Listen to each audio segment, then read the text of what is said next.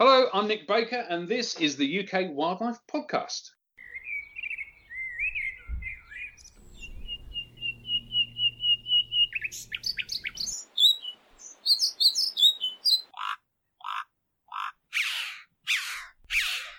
Hello, and welcome to U K Wildlife Podcast. I'm Neil Phillips. And I'm Victoria Hillman. And we have with us today a very special guest. We have Doctor George McGavin. Hello, George. Hi, George. Hello, how are you doing? Good, thanks. You? Very well, thank you. You? I am surviving in lockdown two. The sequel. It's never as good as the first one, is it? It's not as great as the first time round. Isn't that there's less insects now? Quite. There is. That's never a good thing. We're going to skip the news this episode, but we're going to do our sightings. So, George, as the guest, have you seen any interesting wildlife recently? Well, I have, actually. Uh, one of the things I love about the autumn, and it's one of my favourite times of the year, are the fungi. And, and I've been out in the woods uh, as often as I can. It's been quite quite wet, actually, and windy. But I love wandering around the woodlands. I, I'm not a great expert on fungi, but I've seen something upwards of eighty species in the, the last week. And, of course, there are lots of things that look like fungi, and folks often take pictures of them and they put them on the web and say, what's this fungus? And I go, ah, wait, wait a minute. That isn't the fungus. It, it's a slime mold. Cool. They go, wow. So I'm I'm being able to introduce lots of people to the wonderful world and very bizarre world of slime molds. But my find this week, I was hunting through a piece of dead wood when I found a glowworm larva. Now, I live near Windsor Great Park, and I don't think I've ever seen an adult glowworm in the park or even in the area. So to find a glowworm larva means that they're, they're obviously here. So I think this summer I'm going to have to ask the park officials if I can have a little nocturnal foray in Windsor Great Park. Oh, that's fantastic. That's I do like glowworms. Exciting. I still want to find one neck deep in a snail, like the textbook image you see of them. Oh, I love it. That'd be cool. I'm lucky I've got Rainer Marsh's Nature Reserve near me. He's got a nice population of them, and there's another reserve nearby too. So considering it's quite built up, we've got quite a few glowworms around. Someone I know has got them in their back garden. Yeah, and, no, they live, and they're around the corner from Lakeside Shopping Centre, so that's pretty good going. With all these things, it's just a question of hours. If you, if you yeah. put the hours in, you will see all your heart's desire. Indeed. Very true. Have you seen anything, Vic? I haven't. Well, I say I haven't seen anything. I did see what I believe to be a dragonfly yesterday when I was out on my run. I was running in one direction. It was flying wind assisted in the other direction. So I couldn't tell you what species it was because it was moving pretty quickly. But aside from sightings, my tawny owls are back, which is really exciting. And they started calling again. And I heard them, spent lovely fifteen minutes or so listening to them kind of early evening yesterday, which is absolutely lovely. They're not calling tonight, but we currently have gale force winds and driving rain outside, so I can't really say I'm surprised. But how about you, Neil? Anything for you? Only today, really, uh, since the last recording. Well, it's only been a few days since we recorded the last one. But again, I saw a raven, not quite as close as last time, still nice. I had a pretty close flyby by a buzzard, and I was sitting there talking to a colleague of mine who's about my age, which is mid-thirties, we'll say. And we were talking about how if when we were sort of twelve years old, seeing a buzzard in Essex would have been a remarkable occasion, and we were just watching two of them flying low around a tree as we ate our lunch. It was just rather mad, really, if you think about it. I glimpsed a kingfisher. Well, I saw a small bird flying very fast and low over a river, and it was so dull I couldn't see any colour on it, which shows you how dull it was today. And I was doing some habitat creation today, moving some brush around to try and encourage some more bramble growth in a woodland clearing. And there was tons of wolf spiders on the leaf litter, which is quite nice. Probably trying to find someone to tuck away for the winter till I disturb them, poor things. Yeah, so nothing remarkable, but, you know, nice little things to keep you going through the day when you're working. Well, I think we'd better go on with the main event. It is the one-year anniversary special, and we have a special guest in Doctor George McGavin. Couldn't be more appropriate given both yeah. of our love of invertebrates. Well, you know, this is it. I mean, I, I love to get it out there. I mean, so many people, when they say, oh, you're a zoologist, and they instantly imagine that you work on big hairy things or birds. And, and I go, no, no, they, things with a backbone only make up less than three percent of all known species. And if you take the ones that are unknown, it's even smaller than that.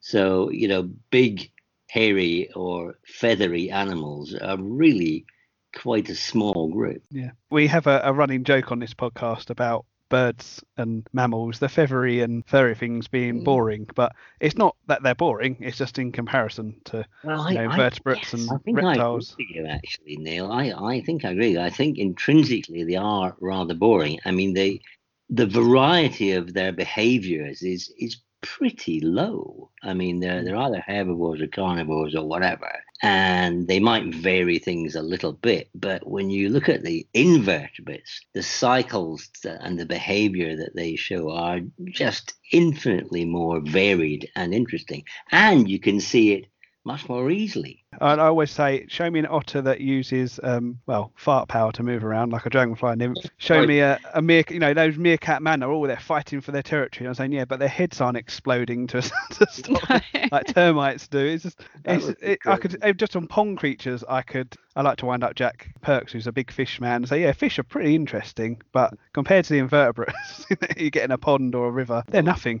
They really are. It's it's just a question of scale. I mean, everyone's very obsessed with size, you know. They has to be a big, big thing that you can see and stuff. And you, you really, you have to get into their world. And, and I, I have to say, and if anybody is listening who has a young child or a grandchild, it's coming up to Christmas. Oops, I used the word, sorry. Uh-oh. I used it. We'll let you off. The C word, and it isn't even December yet. Hand lens, buy any small child you know, times ten hand lens. And I, I mean, I can still remember the day I got my first hand lens. My God, I mean, it just opened up this whole world of wonderment. And I, I'm on my third hand lens now, which is pretty good in sixty-odd yeah. years. And I, I still think it's the most wonderful gift I've ever had. Yeah, I've got, I mean, my aunt brought me a magnifying pot, which is basically a hand lens attached to a pot, really.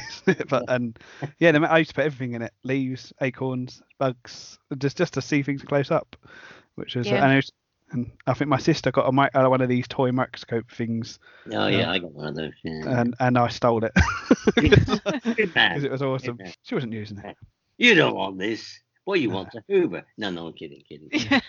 Well, I want to leaf back. Actually, it's very true. I mean, when when I was a kid, fifties, early sixties, you know, it, it was still pretty sexist, and you know, the boys would get sort of tools and useful applicable toys that would do something, and the girls would get, you know, cookery sets and, you know, that sort of thing, you know, which is yeah. of course ridiculous. Oh, my, not my daughter. she, she she comes running up the stairs because she found a spider crawling around on our front room floor or something. You know, if she finds an insect, she has to come and find me to show me. Fantastic. You know, now she she hasn't acquired this this fear of spiders. No, obviously not, but you see, some kids do, and and and i i do blame adults, uh, because oh, yeah. even if they try to hide it, even if they try to to look interested, kids are very savvy, they're very clued up on responses, and and although you're pretending to go, oh oh look darling, that's nice, that's a, that's a nice spider, yeah, they can tell it's absolutely terrified. And And it's a shame. It, it, as, as I always point out to folks, there are, of the four hundred odd species of spider in Britain, only about eight or ten of them are physically strong and are big enough to break your skin. And nobody, as far as I know, has ever died of a spider bite in the U K. It just hasn't happened because they're, they're all small, they're not particularly venomous. And yet, every, a large percentage of the British population are scared about spiders. And if you go to Australia, where there actually are spiders that can kill you, the incidence of spider fear is much less. Yeah, it's funny, isn't it? It's, it's really interesting, isn't it? Because it's just, my mum would have, you know, she never wanted to pass any fears on to us, and she's, I think she's definitely got better with spiders over the years. Yeah. And like with my with our nieces now, we, you know, we always encourage them to really kind of love those little cool eight-legged creatures hanging around in our in our houses with us. I mean, if family has a, a spider phobia, you know, start off with jumping spiders, because they're just oh, yeah. cute with the big eyes. Oh, so cute. Look at you and they sort of turn their heads and go, hello, what, what are you doing? You know, tremendous. You know, house spiders, you can sort of work up to house spiders, I suppose. Yeah. I think when you when you sit and watch house spiders, though, we had one, I think it was actually last winter. And yeah, he we actually named him. He was named Brian, Brian Spider. And he would come upstairs in the evening, come through come through the door into the sitting room, take a look at us, take a look at the T V, and then just wander out again. Go. Ah. He was such a fantastic little character. What's on telly? Um, yeah, exactly. He's like, oh, I don't like this. I'm going to go off and find something else to do. Find a girl, which is what, in fact, he he's after. Yes, very much so. And they don't come out of the plug hole. They fall into the bath. Yeah, so don't wash them down. Don't wash I mean, the poor I, thing I, down. I would have thought people would have worked this out. There is a, a U-bend full of water behind the plug, any plug in your house, and they can't get down uh, and, uh, out the plug hole, you know. So if if you are one of these people who are slightly fearful of spiders and you find them in your bath, just always have a bit of string or twine tied onto your tap, hanging into the bath, so that the spider will eventually wander around, find the end of the bit of twine hanging down, and climb up it and escape. And then, then you won't even have to put them in the glass. And, and I always tell people if they don't like spiders to leave the daddy long legs or cellar spiders in, nope. in their house, because I've I've seen a dead house spider in in the web of one of those, because they will drop down and eat them, won't they? It's they they insane. Are fantastic. In fact, that that's one of their main interests is other spiders. And of course, if you're really lucky, you might find a spitting spider. Now, I had a, a spitting spider in my office here for a few months, and I was just desperate to see it because I haven't seen it spit. I haven't. I've seen drawings of it. Uh, I don't think anyone's actually filmed it yet. I, I, we ha- we have tried to film it, but it's it's just an amazing, a unique mechanism. The only spider, the only animal in the world who shoots out twin jets of sticky glue, you know, to pin down the prey and hold it in place. I mean, that's just phenomenal. I've seen two. But my, my mum had them, has them in her house. And, uh, have you seen them actually spitting? No, I'd no. love to, though. I know, I would love to, love to, love it. Before I die, which, let's face it, is probably closer than you, uh, Neil. Uh, I don't know, I do some risky things sometimes. Love to see a spitting spider actually spitting and catching a fly. That would be just be phenomenal. I can go, I can go now. I can go now. I've I want that. And a, um, a raft spider catching a fish, yeah. One I'd like to see. Some any sort of vertebrate, even a newt, or a don't don't say it too loud in front of Vic because she loves frogs. A frog would be good. A small froglet. Mm. Mm. Sorry, yes, okay. Yeah. You're just winding oh. me up now, Neil. I am, yes, yeah. Yeah, I'm gonna get back. No, we're going back to the fear thing. I had a I, I've been obsessed with ponds since the Pond Man account on Twitter. Well, for as long as I can remember, but if I found a leech, I'd stop pond dipping because I was terrified of them. And I do education with children. And when I started doing that, I thought there's no way I can, you know, if I start conveying this fear, it's going to put them off pond creatures, which I didn't want to happen. And I did manage to, well, by the time I was an adult, I got over it mostly, but I can now pick up a leech. Yeah. Um, although, although when I went looking for medicinal leeches, I'd, uh, I let yeah. Naomi, who had the schedule, I said, oh, you've got the Schedule five license, you better handle I, I wimped out. To... I made a film on The One Show a few years back where we went down to, oh, was where it, was it now? Was it Dungeness? Romney Marsh, I think it was. Yeah, Dungeness. Dungeness from, yeah, I think I remember seeing that one, yeah. Yeah, and I, and I had to stand with my bare legs in this uh, wet area until a leech got, got got hold of me, which it did on my on my ankle. And it, it's fed and fed and fed on my ankle. And there was fantastic jaws, the sort of three-bladed jaws. Anyway, it, it eventually had its fill and fell off, which was fine. It was all filmed in glorious m- macro. And then I put on my socks and my boots, and I drove home after that. Well, of course, it just keeps bleeding. It just keeps bleeding in, into your boot. And by the time I got home, which is about a four-hour drive, and I took off my boot, there was this great sort of glob, great oh. glob, glob it of sort of half-set jelly-like blood sort of came out of my boot. And it went on bleeding for about five, six hours. Horrendous. But of course, that, that that's what makes them so incredibly valuable in surgery, that there are some kinds of surgery where you, you don't want a clot to happen at all if you're, say, joining arteries or veins or something, and they use leech extract to, you know, to basically make sure that, that there aren't any clots forming. So, well, we've already discussed why invertebrates are brilliant, but do you remember what got you into it in the first place? Was it just the hand lens and looking round, or is there any particular sort of seeing some animal that triggered your interest, do you think? It, it started pretty early. I mean, I can't really remember a an exact incident where I thought, yeah, this is it. I mean, from a very early age, five or six, I, I was just fascinated by the natural world. I was interested in other things too, but as far as I was concerned, you know, if, if you took away all the animals and plants, well, what do you have left? I mean, zero, basically. And I rem- remember seeing, I mean, Attenborough's be- been around for such a long time. God, I do remember, it must have been about ten, and I was watching on our tiny black and white screen, and it was a segment about the mating habits of the garden spider. And, and it was just fantastic little bit where Attenborough described, as it was filmed here, and the male fills his palps with sperm and advances cautiously towards the female. And, and I was just, I mean, wow. I mean, A, it's sex. And I mean, this is all pretty new to me, you know, age ten. And the spiders had sex as well. It was like, whoa. And you can watch it. Wow, this is amazing. And, And I was absolutely captivated to see at firsthand how a male spider in, inserts his pulp into the epigyne. And I was going, oh, yeah, I got to see this. I got to see that. And then it sort of went on from there. And, and when I went to Edinburgh University to do my degree in zoology, uh, in our second year, we went off to, for a field course to the west coast of Scotland.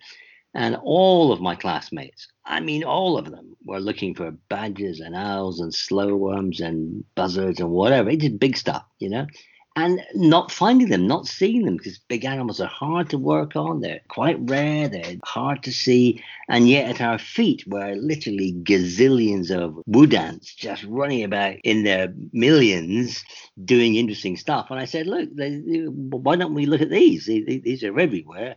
I wonder what they're doing, and they got these big nests and da, da, da. And I, I knew then that um, insects were the main event on Earth, which, of course, they, they are, and they are the engines of ecology. You take insects away. Well, I mean, if you don't have insects, you, you lose all the higher animals anyway, because the majority of them eat insects. But but I thought, you know, if you call yourself a zoologist or an ecologist and you don't understand what insects are doing, you understand nothing.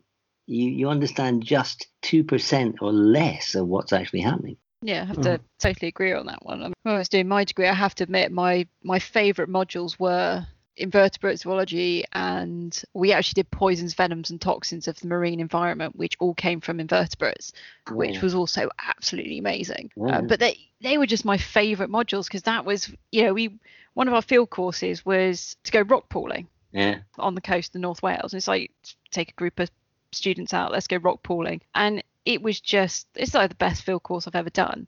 And you know, you have people there and they're like, oh, but we want to see this, that and the other. I'm like, look at all this like other really cool stuff that's in here.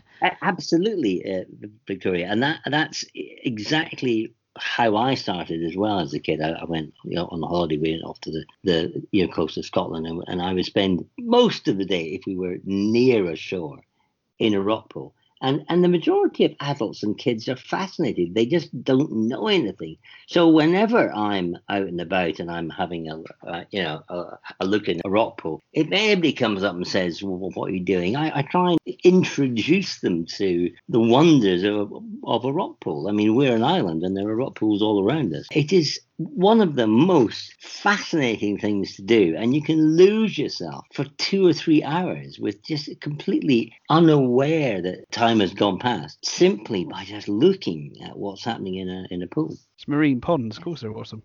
Yeah, well, yeah, there is that. Marine ponds, mate, yeah. So yes, I've I've always been into entomology, invertebrates in general. If I had my time again, I'd do exactly the same thing. I think that they just, I mean, they just don't. Obviously, you know, we're we're already won over because we we yeah. both absolutely love them anyway. But it's just they they just don't get enough love. They really don't. Yeah. You know, for such fascinating creatures, and even in your own back garden, on your front lawn or whatever, there's so much you can actually find. You don't have to go far. Like you said, you want to study like big things. There's a lot of effort that has to go into it. They move around a lot more. You could just step outside your front door and find some really cool invertebrates. Well, I've, I've often said, and I'll say it again, we know how many species of insect there are in the U K. It's about twenty-one thousand or so.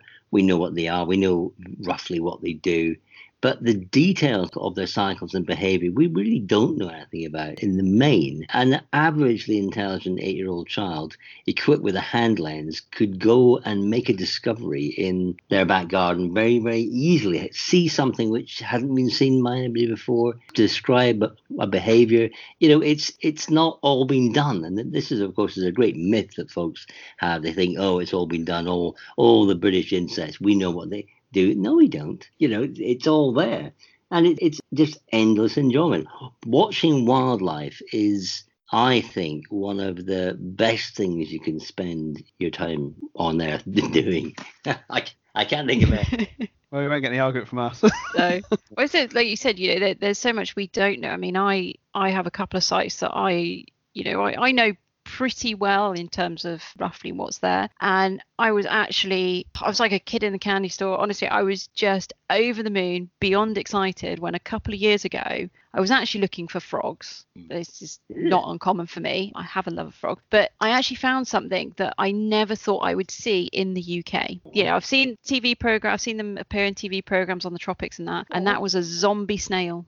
Oh, wow. I never, ever thought I would see one in the U K. And I've seen one on one of my local nature reserves. And it's the first time that it's been recorded there. A zombie snail. So this is one that's been infected by some fluke or other. And it crawled up into it. It's eye stalks, is it?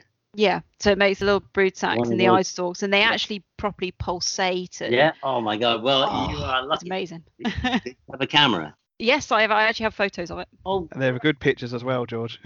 Very good. That, of course, is a fantastic instance of a cycle involving three organisms. And the snail, for the cycle to be completed, has to be eaten by a bird. And because it's got great pulsing eye stalks, the bird goes, oh, chomp, chomp, chomp. And then the fluke then completes its, you know, cycle. Yeah. Fantastic. And then the bird goes... and later comes and the whole thing starts again. It's the way the, because I actually read, read into the whole life cycle when I was writing my book and about it, because it just fascinated me. And I thought, you know, I, I need to investigate this more. And it's the fact it changes the behavior of the snail as well. So oh, normally the snail would be hiding away oh, yeah. in the middle of the day. This Absolutely. Thing is right out in the open. Now, I'm trying to remember the name of the snail. This was the amber snail. Right. And... I- can't remember the Latin name off the top of my head, and my books are all downstairs. Oh, unless Neil's got my book. Uh, oh, it's upstairs. Leucos, Leucochloridium paradoxum or something. Is it Leuc- oh, I'll go for my. I must learn the name again. Yeah. See, this yeah. is the trouble. I, I know so many animal names that my brain is now full of, of stuff, and and I can't. And if I get a new one, there's something has to fall out the yeah. the end, you know. The classic Homer Simpson quote, isn't it? Yeah. Every time I learn something new, it pushes something older. I can't remember. There's another common name for the snail as well, and I can't remember what that is either. I want to say bladder snail, but I think that's right. Pond, it's, it's a pond. It's a pond snail. It's yeah, it's, it's it's a semi-aquatic thing, isn't it? It's sort of it doesn't it can go under the water, but it doesn't live under there. If you know what oh. I mean, it's you find well, all the vegetation around it. Hence, it gets the bird poo, I guess. Envious, very envious, and you will have to send me the pictures of mm. said snail. I will, and I will do that tomorrow. Actually, while I remember. Excellent. Yeah, I mean, my, my moment of that was, although I was taken to see them, I saw that, because you've seen the triops up in Cravelock. Oh, you? yeah, great. Yeah, I got the ones in the New Forest, and they're huge, aren't they? You don't, ex- you you read they're big. Okay, Ooh. Not huge, but I, I just, I, I, you know, they're ten centimetres long, huge for a British insect. Well, insect, oh, crustacean. And yeah, that was something I'd seen in a book in the deserts in, actually it was that Bugs magazine, I think it was, the deserts of Australia. Yeah, and yeah. I thought, oh, one day when I go to Australia, I'll see it. And then when I found out they're in the U K, but of course, you got you got to time it perfectly, haven't you? Because they only come out at the right temperature, the right amount of rainfall, at the right time after being dry long enough. I'm the only person uh, that, that's filmed them in situ, I think, in the U K. That film that we made was one of these weird events where we, we for, for some reason, the guy who was driving, we, we went on to Glasgow, and I was hoping to fly back from Glasgow, having been all the way up to Scotland. Anyway, I arrive at, at Glasgow airport only to discover I haven't got my driving licence or my passport. I try and blag it, and the girl was yeah. going, look, George, we know who you are. Aye, we know, but you can't fly because we haven't got your passport or your driving license. I said, but I got to go home. Well, I'm sorry.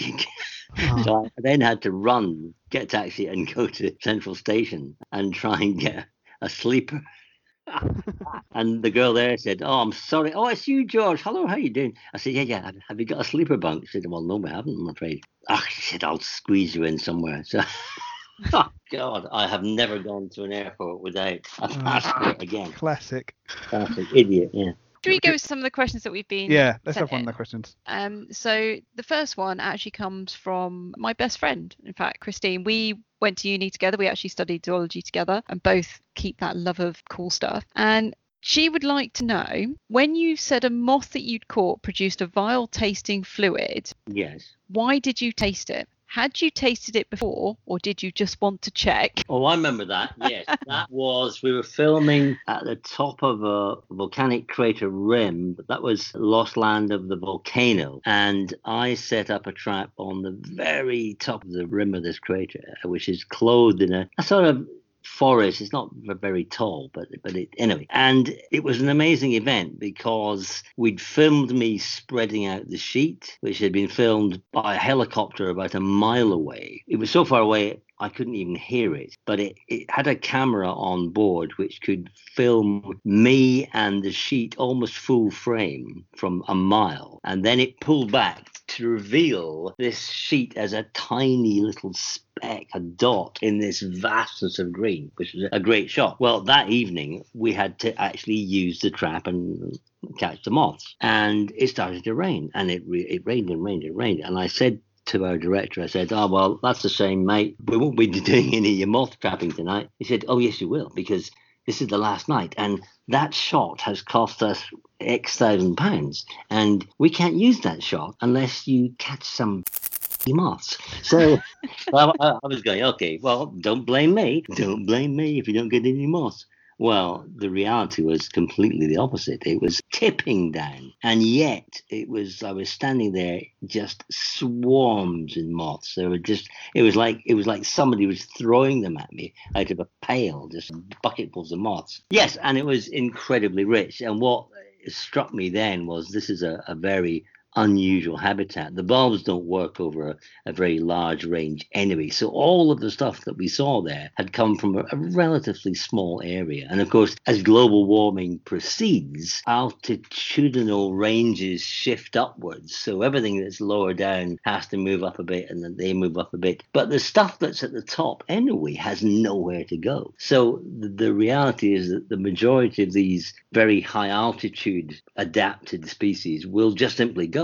Now, in answer to your question, no, I hadn't tasted it before, but I knew that these moths produce this stuff. Arctids have this sort of horrid foam. It's acrid, it's not very nice, but it's not fatal. So I did, of course, because it's T V, I'm afraid, show and tell, you know. You can't just, they expect you to bleed a bit on these shows. They, in fact, they rather hope you do injure yourself a bit, bleeding or being sick or whatever it is. Everything up to dying is fine. You know? Yeah. It was a very strong taste, very, very foul taste. Mm. And of course, that's exactly what the moth wants. Any bird who might have a, a crack at it will taste this foul-smelling foam, and that's it. Bang, off, off he goes. So any bird that's naive will soon learn that that moth that looks like that is not worth attacking, or indeed any entomologist should realize that it's not. Fancy's having a taste. Well, that brings us nicely on to the next question, which is, how did your broadcasting, wildlife presenting career, whatever you want to call it, begin? Oh, how long have you got, Neil? Um, okay, very briefly, I have a stammer. I've had a stammer since I was a kid. It was very, very bad. It got worse and worse till I was fourteen, when I was mute for a year because there was no point in speaking at all, none. So for the, from the age of fourteen to fifteen, I don't think I uttered a single word to anybody at home or at school. Eventually, I went to speech class and we did various things. And of course, I still had a stammer pretty badly up until I was about forty. I still have it. You, you don't ever get cured of it. You just learn how to work around it. But if you had come back from now to my fourteen-year-old self and said, hello, George, you're going to be a university lecturer at Oxford, and when you've done that for twenty-five years, you're going to become a television presenter. I would have gone, surely not. But how it started was, I do have a passion for the natural world, and I do want to share it. It's rather annoying that I have this hour, because that's what I really like doing, which is why I ended up in teaching, because I love to share it. I love to show people how fantastic it is. And of course, it's a very short but sideways step from doing Oxford Oxford classes, tutorials, to doing a programme. Well, Attenborough had, was just about to make Life in the Undergrowth, and I was the chief scientific advisor on it. And I basically had to read through all the scripts and, and make various corrections and, and so on. Yes, yes, corrections, my goodness, surely not. And the next year I was approached and they said, you know, we're we're having a trip to Borneo. And I imagined it would be the same sort of deal. I would have to read all the scripts and make suggestions. No, no, no, George, you're, you're coming along. Oh, my God, I'm, I'm going to be on camera. Oh, oh I see. Ah, right.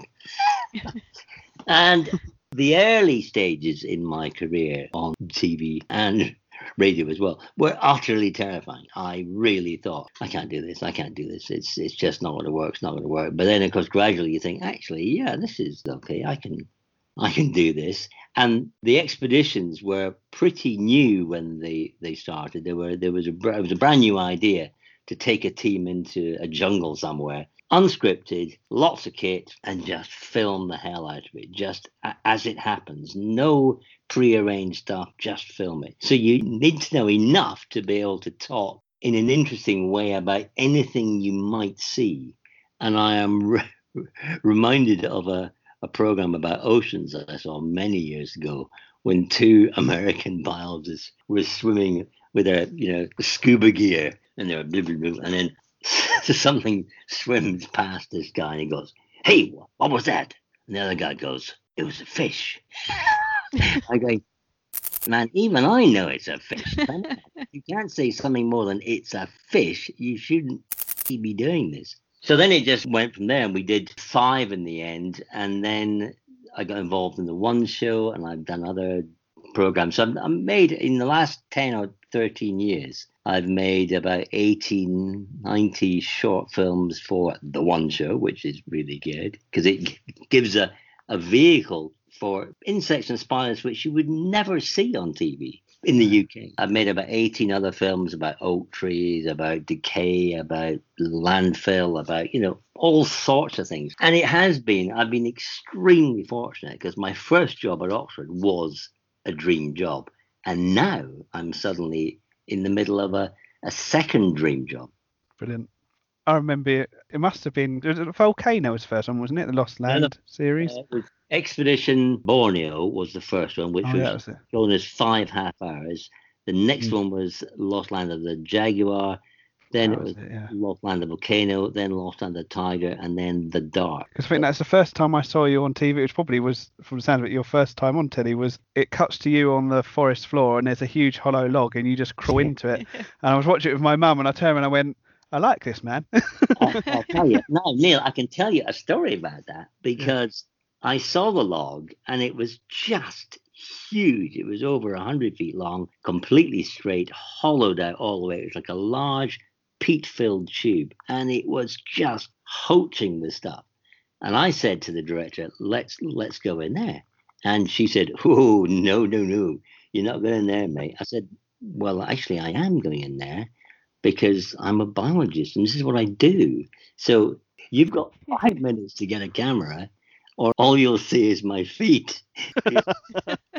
So they went, oh, quick, get a camera, quick, get a camera. He's going in. Oh, my God. And in fact, heaps of the audience thought that they made me go in there. It was completely the other way around, that they were trying to stop me from going. Anyway, the, the cameraman went in about ten feet and then said, no, sorry, man, I've had enough. So he handed me this Sony Handycam, and I had to actually film myself. And it, oh, it was just, it was absolutely the most wonderful experience. And of course, I, I then had to hack myself out, because because it got so so tight in the end that I sort of got stuck, and I thought we it would be more Winnie the Pooh. if I emerged like a beetle grub through, yeah. through the side of it. It was just great. But I did itch for about two weeks after that. I was covered, covered in bites. And I have no idea what they were because I couldn't see anything. They must have been tiny little acarines. But I was just covered head to foot in red bites. I'd have been a bit nervous about a sculopendra centipede or a scorpion or something, but I imagine you'd probably have to put some weight in them to get bitten or something. I do. Oh, I don't know. I don't know about that, actually. I, I did think about that, obviously, but it was quite a, mm. a, a straight tree, and I had a big head torch, and I could see... I could oh. see at least five feet ahead accurately. So, I mean, I mean, if there had been a, a curled up snake, which was my main concern. Oh, yeah. I would have backed out. Oh, that's not interesting. It's a vertebrate. Just back up and out. Yeah. Vertebrates. Christ. Well, yeah. So it, it, it, it was fantastic. And that, that particular sequence is one that lots of folks say, oh, that was amazing. And, and it was. Yeah, I, th- I think that's one thing that comes across in like in any of the programs that people might have seen you in. Yeah, it's just you're completely. I mean, it's actually genuine enthusiasm and love for what you do, and that really comes across. And that mm. I think really then helps kind of inspire other people. Yeah, you can tell with you, it's just totally genuine. You're so really excited about all this stuff. Victoria, I think that's what makes it so great. You're absolutely right. And I think that's why I've been asked to do it again and again, because because I am enthusiastic about it. And and I, but I have to say, if you're not enthusiastic about what you're doing, you shouldn't be doing it. And I find it really irritating when I see other presenters who just sound as if they they couldn't be arsed, basically, you know. Yeah, well, this is quite interesting, isn't it? Yeah, yeah, yeah sort of... Uh, It's a frog, isn't it? Yeah. Anyway. Yeah. Yes. No, no, I know what you mean. I have I have seen it. Uh, there's been presenters that I like in other shows, and then I'm looking at it and I'm going, I can think of three or four presenters off the top of my head that would be doing a better job of, you know, infusing people about this thing I mean, here. And it's sort of, they're making I mean, me bored of it, and I like them. it, yeah, it, it is genuinely exciting. And what the crew does, and it's a very smart trick, is that I don't want to see anything until the camera's on it. I, I don't want to see anything until I can see a red glow off a camera, because that excitement of seeing something for the first time, you cannot act that. You can't make it up. It's it's It has to be a first time. It's a one-off. It's a one-take. And if the crew see anything interesting on a jungle trail, they will ask me to sit down and they'll put a bag over my head and say, don't move. We'll call you in a minute. And they'll then get the cameras in the right position and the lights or whatever has to be done. And then say, oh, okay, George, forward, forward, right, hood off, right. And of course, I will then see what I'm supposed to see. And it'll be real. It'll be genuine. And if you have to do a retake, it's very difficult to capture that glorious excitement of seeing a giant cricket or whatever it happens to be, you know, for the first time. Yeah, yeah I mean, I, you know, I can completely... relate to that first time. There's a species I've wanted to see for a very long time, and and I've spent several years trying to find it, and eventually a couple of years ago I did actually see it for the first ever time, and it was a European tree frog. Okay. Oh, sorry, sorry. You're right. I know it's a vertebrate, but it's a frog, and they also don't get as much love as they really should get. The first time I saw one in the wild that I'd found myself as well, and there was no one else around me, it was just me. I think people in the nearest village probably heard my screams of joy. I was so excited. I can feel your joy. I, and it's that joy, and especially when when you become more more of an expert, and you I mean we we had that's one of the The great joys on these expeditions that we did was we we had three or four or five of the best people. We had a frog expert, we had a bird expert. And on the Lost Land of the Volcano, we, we had a guy called Alan Allison from Hawaii, who was just brilliant at frogs. He he hopped off the helicopter and he heard a call sort of like fifty yards away, and he went, that's a new species of Hylies. You know, he, did, he, he, he did the other thing. He just he knew the calls, and he went, that's a new species of Hylies. And and sure enough, in about a week's time, he did find it. Just that that sheer expertise, it's just wonderful. It's one thing to know all the calls. It's one thing to know them all so well. You recognise one that doesn't fit with the ones you know. You know, that's another level of expertise, isn't it? Maybe one day I'll be that good. Something. I'm sure. Well, I, I'm at the level now that if, if I see a dragonfly species in the U K and it wasn't one that was a normal one, I'd probably know that now. But uh, there's only about fifty of them to know, so it's not too hard. I think it's just it's spending that time learning, yeah. isn't it? I mean, you know, one thing that I've been trying to do myself over the last couple of years is try and identify crickets and grasshoppers by their call. Mm-hmm. And, you know, we don't have that many in this country, so it's an easy place to start. Yeah, you, you have to start somewhere. I mean, I couldn't. I mean, I, I mean, it's not what I mean, I'm I've become a bit of a sort of everything man, so I, I don't spend enough time on anything. But I'm I'm finding as I get older, I'm I'm finding spiders very interesting, you know. And of course, they're fantastic to work on because the the, the male organs that that are so fascinating, and you, but that's the only way often of being sure that you've got the right thing or the species that you hope it is or imagine it is. You have to look at the pulps. They're, yeah, it's just I mean. endlessly fascinating endlessly fascinating I could, I I could spend hours watching raft spiders or water spiders. I've actually kept both of them captive for a little while, and it's they're just you just just watching oh, I guess you've seen water spiders make, trying yeah. to make their web under the water, and Agronautia aquatica is I think it is spiders just brilliant. But I think that actually leads really well into um, we had a question from Grace Clifford through our Facebook page. Hi Grace. And she, she wanted us to ask, what's been the most unexpected thing you've learned or seen, and how has that impacted you? Gosh, that's a good question. It's, that, it is a really good question, isn't it? Great. That is a good question. What's the most unexpected thing I found out and how it's impacted me? Well, I'll tell you, and it's not actually to do with insects particularly or anything else. We were filming The Dark, and in Venezuela we had to fly up to the top of a tepui, and then we had to abseil and climb down into this ravine into a cave. We were going to spend about a week in this cave because I was actually hunting for we eventually found this cave cricket, although it isn't cave adapted, it's it's on the way to being adapted for caves, but it swims, it, it does breaststroke, it's huge. And, and of course it eventually I found it went absolutely hysterical with joy, and it sank its mandibles into my finger.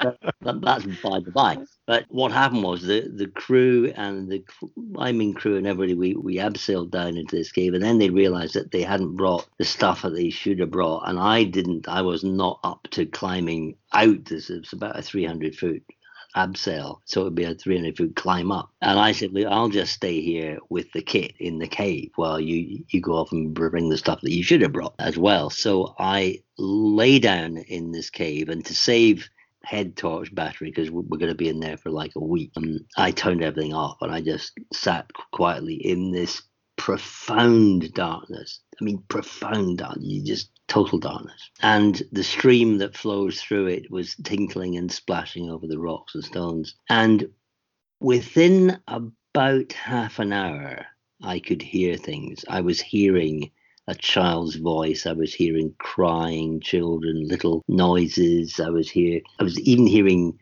a voice saying, over here, over here. And because your eyes, of course, are your main input. And w- when you're deprived of that, your brain, this massive big organ you've got, is just frantically trying to get information about your environment. And all you have is your ears, which are not brilliant. And the stream was just making all these random tinkles and splashes, and your brain's just making it up. I mean, and after an hour, I, you know, I was feeling really quite scared, actually. I mean, not of the dark, but just just alarmed because of all these things I thought I could hear. And it was about three hours before everybody came back, and I was very glad that they came back. Um, but I could I could imagine how, if you were deprived, if you were being, you know, tortured in some way, that that would be a, a, a very scary thing to do, very alarming. And it It taught me that I I have there are things that I can't do, and I'm I'm okay on a,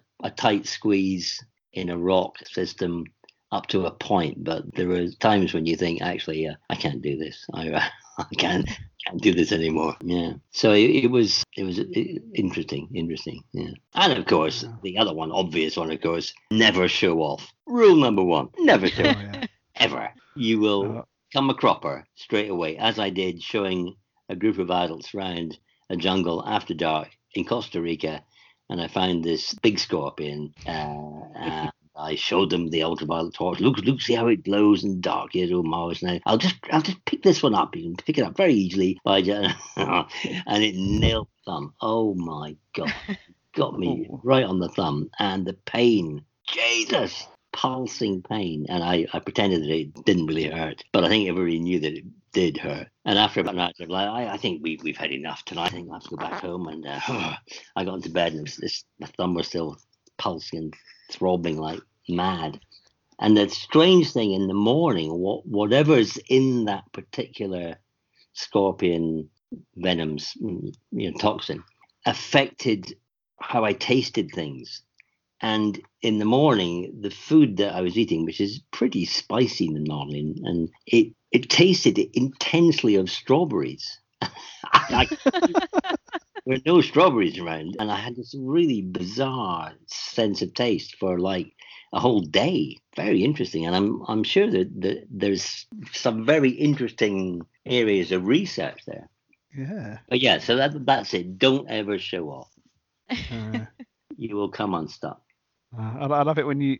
I have accidentally showed off in the past and got away with it, but yes, that is a good. I mean, a particular one I've done two or three times is you've got a group of kids and there's a, a common darter dragonfly flying around, yeah. And you stand there and be a slightly better, sunnier perch. You go, if I do this, it might land on my hand, and within mm. seconds it lands on your hand, and you get to feel really smug, and the kids think you're some sort of dragonfly whisperer. But that that was kind of you, you always do. You don't show off that. You go, well, this might not work. Oh, it's landed on my hand now.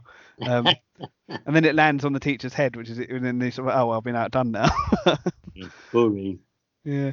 Well, teacher's got it on his head. We've got a couple more questions, yeah. uh, and this is it's a twist on the what's your favourite bug. Mm. Um, so it's not a straightforward what's your favourite. So we've got two, one from Grace and one from Christine. So Christine's is, what is the most interesting invertebrate to you, and why? The most interesting invertebrate to me has got to be the human botfly. This is a cracker. The human botfly. It's about the size of a bumblebee, big fly, and yet it lays its eggs in human beings, on their face, on their head, on their arms. It also lays eggs on, on other things. How the hell does a large bee-sized fly get its eggs into, say, your eyelid or your scalp? Well, of course, it doesn't actually lay eggs directly. What the human botfly does is it catches a midge or a mosquito, a smaller fly that feeds on blood, and it holds it very gently, and it lays a little raft of eggs on the abdomen, on the underside of the abdomen of the blood-feeding fly,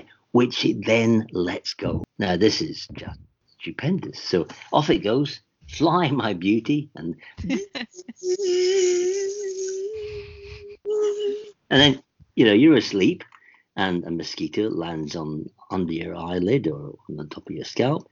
And as it's feeding on your blood, the heat from your skin causes the botfly eggs to hatch, and they hatch almost instantaneously and go pew, straight into your skin. And then they start to feed in your skin, and they get bigger and bigger. They have rows of back recurved hooks, so it's very, they're very hard to pull out. They get bigger and bigger, and a big boil forms, and they, they have to breathe air, so they, they stick their barnacles up through the hole and, and breathe. Now, the question is, how does this evolve? Now, I've actually asked this of the great Richard Dawkins. I said, Richard Dawkins, how does this evolve? How how can this be? How can, surely there must be a creator who invented this, who was a very cruel creator who thinks I must invent botflies to torment everybody. Because at some point, an ancestral fly, the ancestral botfly, would have laid its eggs directly. How do you get from laying directly on a host's skin to catching a mosquito and then laying eggs on it,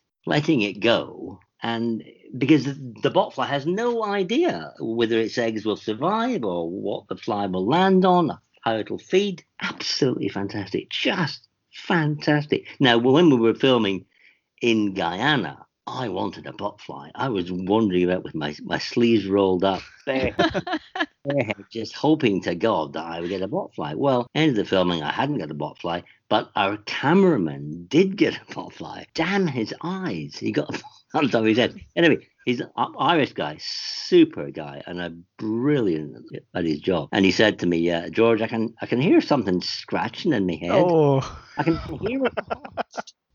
He could hear this thing going, eating his scalp. And I said, oh, it's a botfly. How fantastic. He said, it's not fantastic at all. Get it out. And I said, no, no, no, no. It's much too dangerous. We we have to wait till it's bigger before I get it out. Only because I wanted a bigger specimen. Really. That was the, that was the, I hope, I hope he doesn't hear this show. He's going to do it. But, um, yeah, tremendous. I mean, that has got to be one of the most bizarre things. Fabulous. I think Erica McAllister told me a bit about that fly. It's amazing. Yes, like you say, it's hard to think how that could have evolved. I imagine maybe they used to grab mosquitoes when they landed on the human to spread the eggs even further when they were laying them directly. I don't know. There's so many different possibilities there. Or they were smaller. I don't know. They, they would have been smaller, I think. Yeah. But they just... It's just, you know, how how you make that leap, and it and it has to be it, it can't be a partial. It it must be you must do it or not. It, it's either mm. lay directly or use a proxy insect. But how that would gradually happen, I'm I'm not sure. And I, I, I did not get a reasonable answer from Richard Dawkins either. Well, that is interesting. It's like I said, there can't really be any intermediate stage, can there? It... well, it's it's hard to see what that would be. And uh, of course, of course, the creationists love it. Of course, they go, oh well, there you are. See, see, there is a creator. I said, yeah, and he or she is a twisted, evil, nasty person. There's, I can't remember the exact phrasing someone used once, but it's along the lines of uh, just because we can't imagine it doesn't mean it didn't happen, right, or something yeah. like that. The limits, the limits of uh, evolution not limited by imagination, or something like that was the quote. I, yeah. I like that. Yeah, um, it's quoted Neil Phillips, me. twenty twenty. I... I've, I've I just come up with it, but I'm sure I'm not the first person to say it. Put it that way. It's, it's, it seems far too clever, you know, imaginative for me to be make it original. Probably heard it somewhere. And yeah. The other question was, and this is from Grace again. And what animal is your favourite underdog? Favourite underdog? Dog fleas. Gosh. On the belly. Oh, Neil. These are pretty good. I, I, I like fleas. I do feel sorry for the hedgehog, because of course hedgehog fleas are pretty large. I mean, hedgehog fleas are very large, and it's only because hedgehogs can't really scratch themselves, so their fleas have got really big. So it's like any other animal having an enormous flea.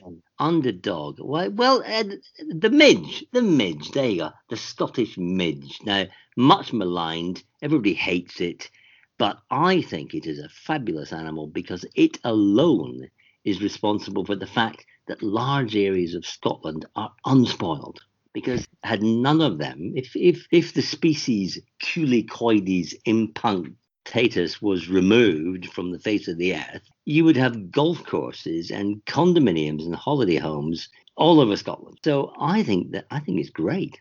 I never thought of that. That's brilliant. Yeah, makes perfect sense, doesn't it? Yeah, yeah, yeah. Absolutely. Yeah, I mean, when when I worked up on um, a little Scottish island. You know, even on that little island, you you would get the midges there. Like, you'd go outside to try and like mm. phone phone your family. When there was one point on the island you could get phone service, you couldn't get it anywhere else. And that's where they waited.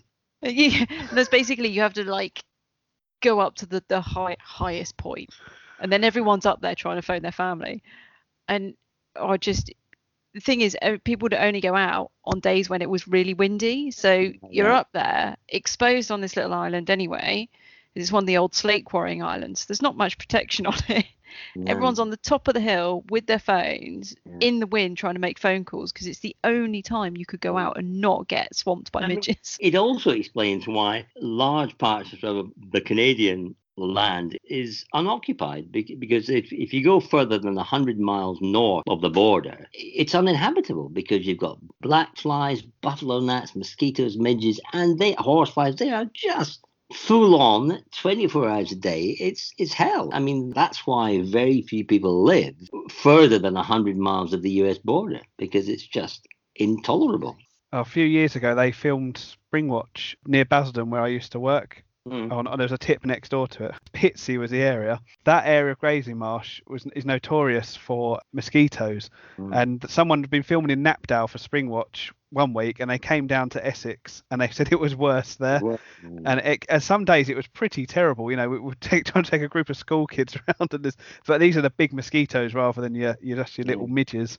Mm. And I was told that Essex men back in the day, because malaria was prevalent in the area, and of course the locals were immune, but the you know they used to marry people from other places in Essex and Suffolk and plus like that, and the wives wouldn't last a year because oh. they didn't have the immunity. It was the last holdout of malaria was in South yeah, Essex. Yeah, yeah.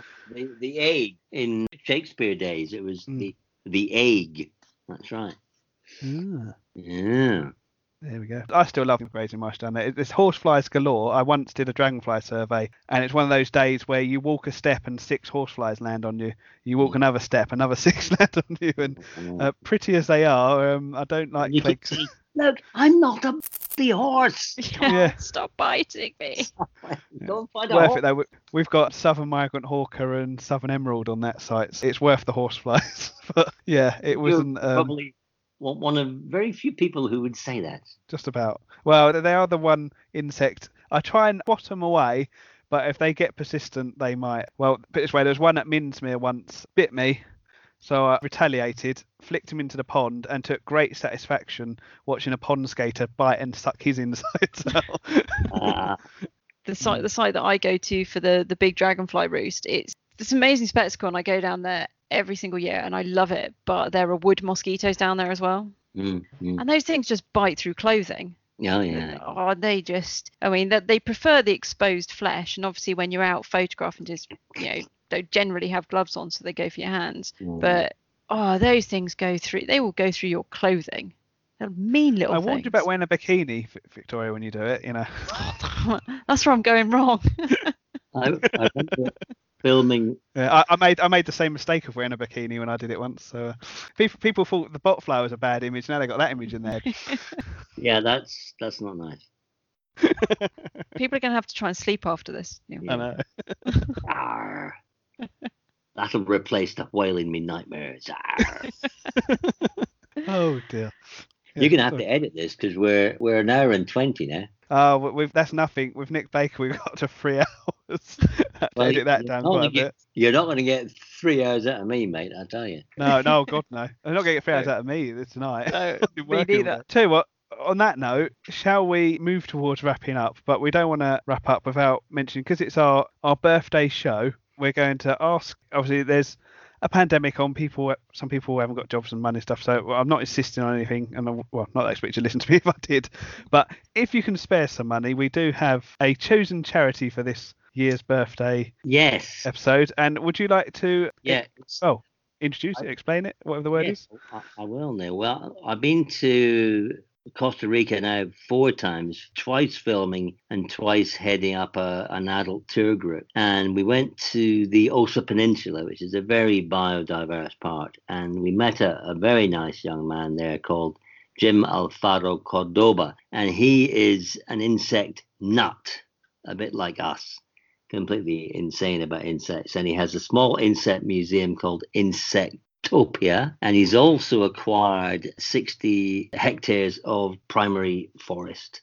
and it costs them quite a lot to keep it safe because it needs patrolling every week, and they have an office to maintain and all the rest of it. And of course, with the pandemic, they haven't had any tourists for eight months. It costs them about six thousand dollars a year, which is not a huge amount, but I have been raising funds for him and his Biosur B I O S U R foundation. Every time I can, hand him a hundred or two uh, just here and there, simply to keep him going. So if anybody out there would like to go to his GoFundMe page, Biosur Foundation, and give a little bit of cash to Jim Cordoba to preserve the Costa Rica, the, the Osa Peninsula forest, a little bit of forest there, and to educate kids about the wonders. And there are some wonders in there, my goodness, insects and, of course, other animals. I'm sure he would be very grateful, and I would be as well. Yeah, yeah, and we'll, yeah, we'll, we'll make sure we'll actually put the links out there so you can just, we'll make them easily accessible so people can just click on it. That would be absolutely great. I mean, I, I often think it's better to give a small amount of cash to a small fry and may become a big fish, rather than to put cash into these big outfits where it might get absorbed into admin costs and all the rest of it. You know, the, uh, fifty pounds, ten pounds w- w- is going to make a big impact. Whereas if you send it to some huge outfit, you know, it's just, it's a pea in the ocean, basically. We're, we've made little donations, and thank you for coming on the show. So, uh, thank you. Yeah, probably just before yeah. we end, because we, we do, we like to spring a surprise on our guests. Oh, yeah. um, oh. uh, there's, you know, mixed, mixed, uh, mixed responses. But George, do you have a question for either Neil or myself? Putting yeah. you on the spot. Yeah, yeah. You know, no, I do actually. Oh, okay, Neil, you work in a nature reserve. If you were in charge of some big outfit like the N T or English Heritage or some big outfit like that, let's say English nature, what what would you do? What would be your plan to sort out the unholy mess that we seem to have got mm. ourselves into? That's a good question, isn't it? I mean, if if I had a, if I had somewhere with a big body of land, I'd look at probably a bit more rewilding. Though, to be fair, a lot of things just this it's starting to go that way a little bit. You know, a little bit of beaver reintroduction here in the right places. A little bit more focus on not just conserving one species, although obviously sometimes you do have to do that in certain patches and areas, but do a bit more experimental re- rewilding, I think. I mean, having seen the results of N E P, not firsthand, but read a lot about them, you know, it makes you wonder, doesn't it, a little bit? And what what would happen if we did it? Because N E P, obviously, they have to run the farm side a bit, a little bit as well. Mm. Yeah, a little bit more where applicable and actually practical, a bit more reintroductions, but not just the big things. Obviously, beavers will create a... We've covered that, or Derek Gale covered that quite well. They're basically, you know, key stage species, and suddenly everything comes back. But yeah, I'd, I'd like to, you know, introduce a few we more some you. of the underdog things. So, you know, we've done like the checkered skippers and stuff, and uh, uh, maybe look at moving more, you know, like uh, things like wood ants and stuff. I, I sometimes walk around reserves and think wood ants would do fine here, or even moving round blooming meadow ants. You go around, someone set up a brand new meadow. They're missing half the butterflies because there's no meadow ants. You know, just I just wonder, trying some more experimentation, I think, would be my um, funding more studies into stuff. Not that's criticising, because a lot of these charities do do a lot of that, but maybe more. I mean, I yeah, you're, you're absolutely right. I mean, I'm I'm not a great fan of the armed services, of course, but although we, we need them. But what yeah. I really love about the armed services and the army is that they have large amounts of land where nobody can go. Uh, Salisbury Plain's a classic, isn't it? Salisbury Plain and other places where there's a firing range. And these habitats are just amazing. And because people and dog walkers and dogs and all the rest of it, you know.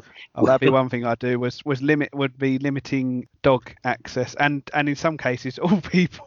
so, well, someone that does outdoor education, my first instinct is, look at this, isn't amazing? And then people mm-hmm. trash it and you're like, Go yeah. away, go away.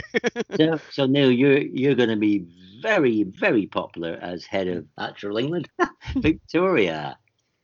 I'm going to give you a million pounds. You can't spend it on yourself. A million pounds. Okay, let's let's be generous. I'm going to give you ten million.